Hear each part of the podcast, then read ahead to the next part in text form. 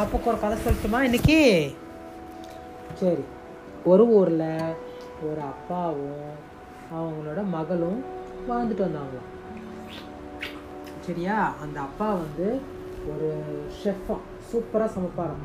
நல்லா பிரியாணி அப்புறமேலு வந்து நிறையா சூப்பராக பேக் பண்ணுவாராம். நிறைய டேஸ்ட்டாக சாப்பாடுலாம் பண்ணுவாராம். அந்த ஊரில் இருக்கிற மக்களுக்கெல்லாம் நல்லா சமைச்சு கொடுப்பாராம். ஓகேவா?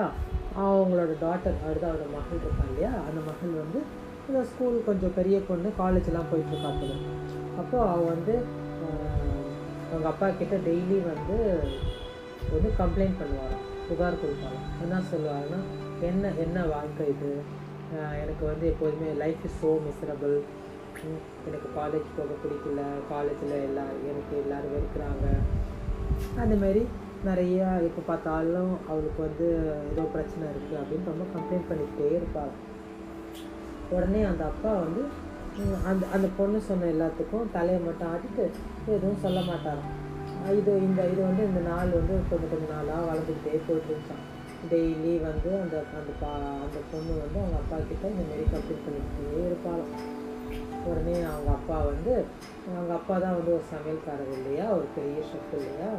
அந்த அந்த பையன் பொண்ணுக்கு வந்து எப்படி வந்து புரிய வைக்கிறது வாழ்க்கை அப்படிங்கிறத புரிய வைக்கிறது அப்படிங்கிறத ரொம்ப யோசிச்சுட்டு ஒரு நாள் அந்த பொ- அவரோட பொண்ணை அவரோட கிச்சனுக்கு அழைச்சிட்டு போனாங்க.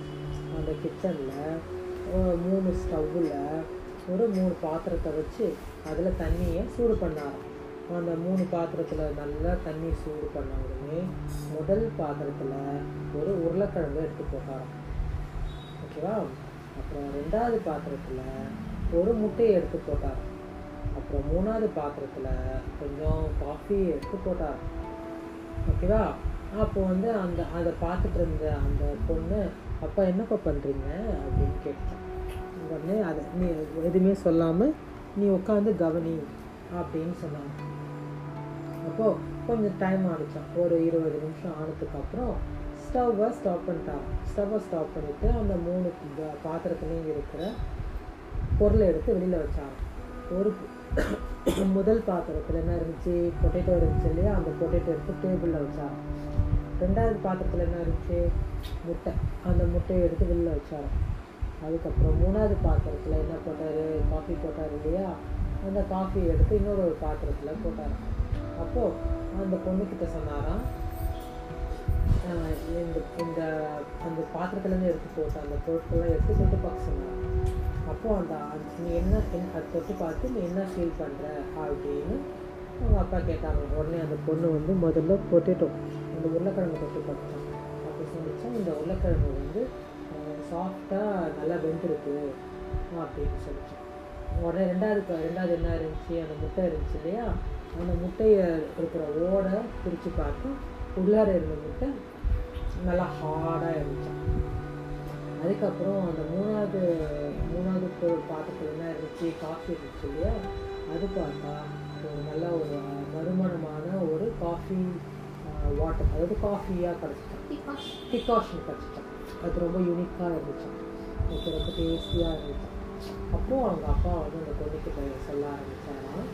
ஆஹ் இது பாருமா லைஃப்பில் நிறைய விஷயங்கள் நடக்கும். எல்லாருக்கும் இந்த விஷயங்கள் நடக்கும்.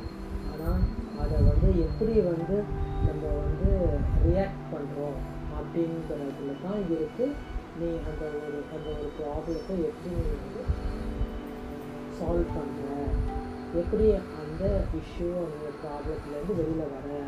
அப்படிங்கிறது உன் கையில் தான் இருக்குது இப்போ நீ பார்த்தீங்கன்னா அந்த உருளைக்கிழங்கு பாரு. உருளைக்கிழங்கு முட்டை காஃபி எல்லாமே வந்து ஒரே விதமான பாயிலிங் வாட்டரில் தான் போட்டோம். ஆனால் உருளைக்கிழங்கு வந்து எப்போதுமே ரொம்ப ஹார்டாக இருந்துச்சு. அதனால் அந்த பாயிலிங் வாட்டரில் ரொம்ப சாஃப்டாக இருந்துச்சு. ஆனால் முட்டை என்ன பண்ணுச்சு? அது எப்போதுமே கொஞ்சம் வந்து எப்போதுமே கொலன்னு இருக்கிற பொருள். அந்த பாய்லிங் வாட்டர் பட்டோடனே ஹார்டாகிடுச்சு ஆனால் இந்த காஃபி என்ன பண்ணுச்சு? அதோட தன்மையை அதோட வாட்டருக்கும் கொடுத்து அது வந்து ஒரு நறுமணமான ஒரு ட்ரிங்காக மாற்றிடுச்சு அப்படின்னு சொன்னாங்க. இதுலேருந்து என்ன தெரியுது பார்ப்போம் நம்ம வாழ்க்கையில் நமக்கு நிறைய விஷயங்கள் நடக்கும். அதில் நம்ம ஒரு ஒரு சுச்சுவேஷனில் எப்படி ரியாக்ட் பண்ணுறோம் அப்படிங்கிறது தான் முக்கியம். அந்த ரியாக்ஷன் ரியாக்ஷன் நடக்கும்போது எப்படி அந்த அந்த அந்த இஷ்யூவை சொல்யூஷன் இஷ்யூஸ் வந்து வெளியில் வரங்கிறது தான் ரொம்ப முக்கியம் அப்படிங்கிறது தெரிய வச்சேன் அதுக்கப்புறம் அது கேட்டேன். அந்த பொண்ணு அவங்க அப்பா சொன்னது கேட்டு மறுநாள் வந்து ஹாப்பியாக காலேஜுக்கு போனாலாம் ஹாப்பியாக காலேஜுக்கு போனாலாம் ஹாப்பியாக ரொம்ப சந்தோஷமாக நிம்மதியாக இருந்தாலாம் அவங்க அதுக்கப்புறம் அவங்க அவங்க அப்பாவும் அந்த பொண்ணும் நல்லா ஜாலியாக லைஃப்பை கடத்தாங்களாம் ஓகேவா இன்னைக்கு இந்த கதை போதும். நாளைக்கு உனக்கு வேறு கதை சொல்லுவேன். ஓகே பாய் பக்கம்